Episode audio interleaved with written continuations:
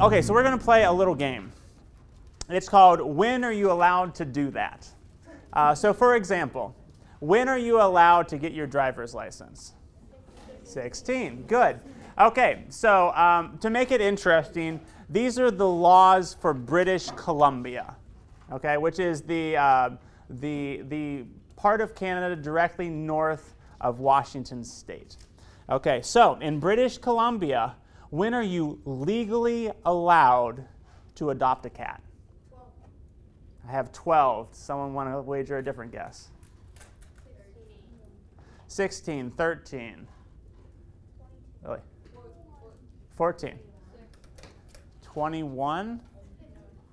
Okay, so the answer is 19. You have to wait until you're 19 years old to adopt a cat. Okay, when are you legally allowed to donate your organs for medical purposes? You don't need your parents to sign off. I hear, okay, 18, 21, Isabel. Um, 16. 16.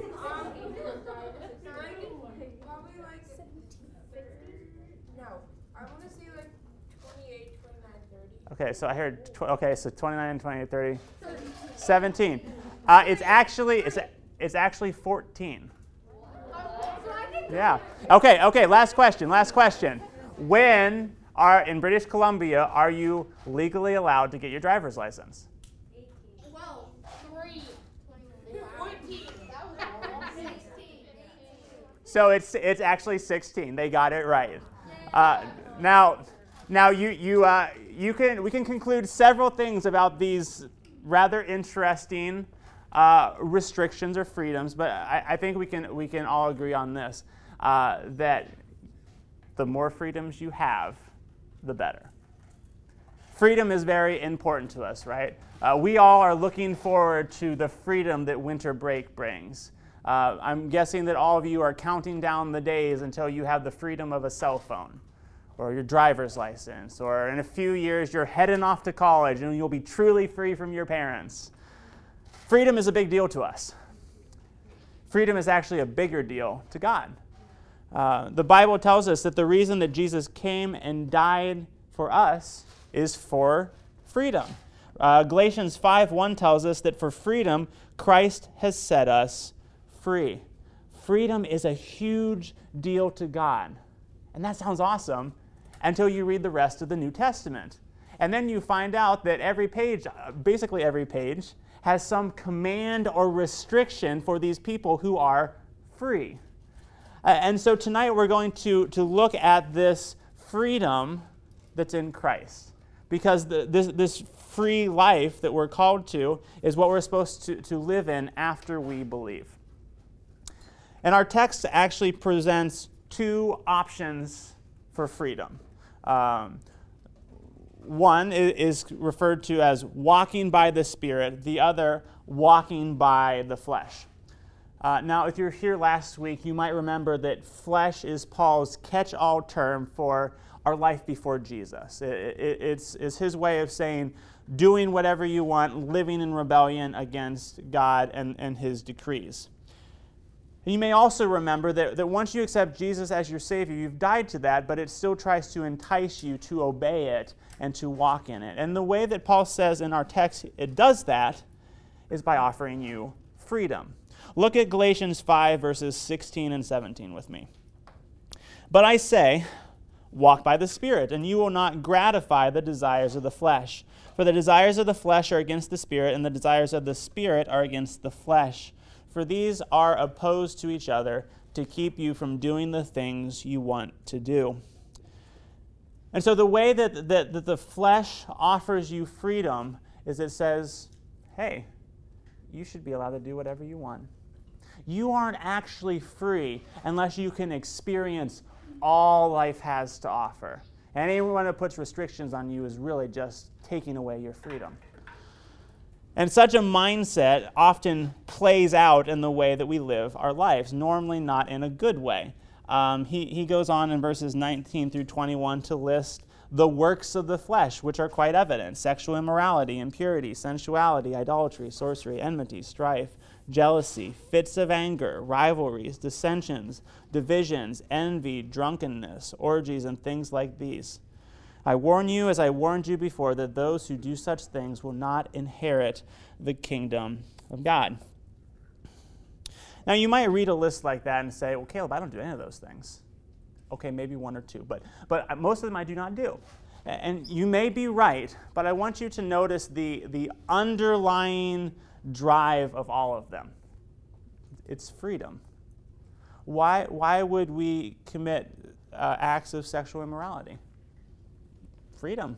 It's my body, I can do whatever I want with it. Uh, why, why do we have fits of anger? once again, it's, it's freedom.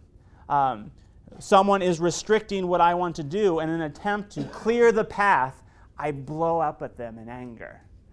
It's freedom. Um, one thing that has been uh, divisive and caused dissension uh, in the nation, right, is, is the whole mask thing. At the base, it's freedom. I don't want to wear this, so I'm not gonna. Uh, we are, are, are driven by this need for absolute negative freedom, which is just a really fancy way of saying um, I should be allowed to do whatever I want with no restrictions. And that sounds amazing, right? That sounds exactly what we would want. But it's actually a horribly destructive thing.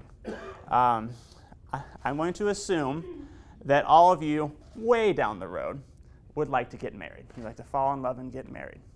Now, if you try to bring absolute negative freedom into marriage, it will destroy it.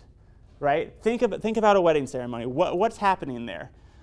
The individuals are vowing, they are restricting themselves to one person. They're saying, I promise that you're the only one. That, that, that there are no other romantic partners for me. I am restricting myself to you. And that's not bondage, that's, that's actually freedom. That's the only way that marriage will flourish uh, and be vibrant. And here, here's what I'm trying to say freedom is not having, is not removing all restrictions, being able to do whatever you want. Freedom is actually finding the correct set of restrictions that leads to, to flourishing.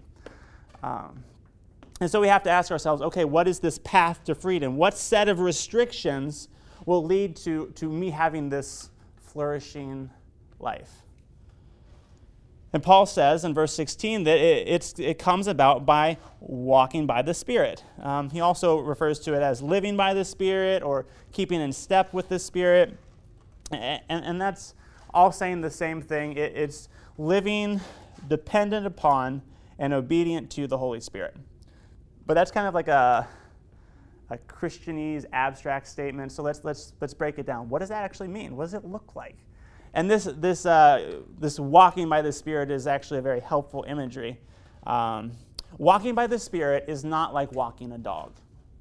Uh, I don't know how your dogs are. The dog we had was very uh, rambunctious and rather disobedient. And so we would go for walks, but it wasn't really a walk, it was more like a reining in, right? She'd be way over here and then way over here. And I just constantly be trying to keep her reined in and kind of moving in the right direction. Walking by the Spirit does not mean that the Holy Spirit tries to rein you in all the time and drag you along. Um, it, it means that you're obedient to Him. Walking by the Spirit also doesn't mean that you walk like a two year old. Now, uh, I only have two kids, so my test pool is rather small, but they both do it, so I'm going to say it's universal. Um, we'll be walking along, I'll be holding one of their hands, and they will just go boneless on me. They'll just like blip, and so I'm just kind of left holding them by their hand.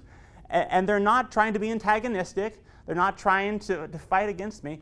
They just don't really feel like putting in the effort of walking. And so they expect daddy to carry slash drag them wherever we need to go. Walking by the Spirit is not that. It's not going boneless on the Spirit and saying, all right, drag me there, Holy Spirit. Uh, we have to put in the effort to walk with Him where He's going. And so walking by the Spirit means that we are obedient and dependent on Him, and we are, we are, are, are working toward the same goal, which, by the way, uh, is to be truly human. Now, to be human uh, means that we are made in the image of God. We are to be reflections of Him. And that's what the Holy Spirit is, is doing. Uh, if you look at verses 22 and 23, we're told the, that the fruit of the Spirit, the evidence of His work in our life, is love, joy, peace, patience, kindness, goodness, faithfulness, gentleness, and self control. These are, are, are, reflections of God, and these are the markers of someone who is truly free and flourishing. This is the path that we want to be on, the set of restrictions that we want to adopt.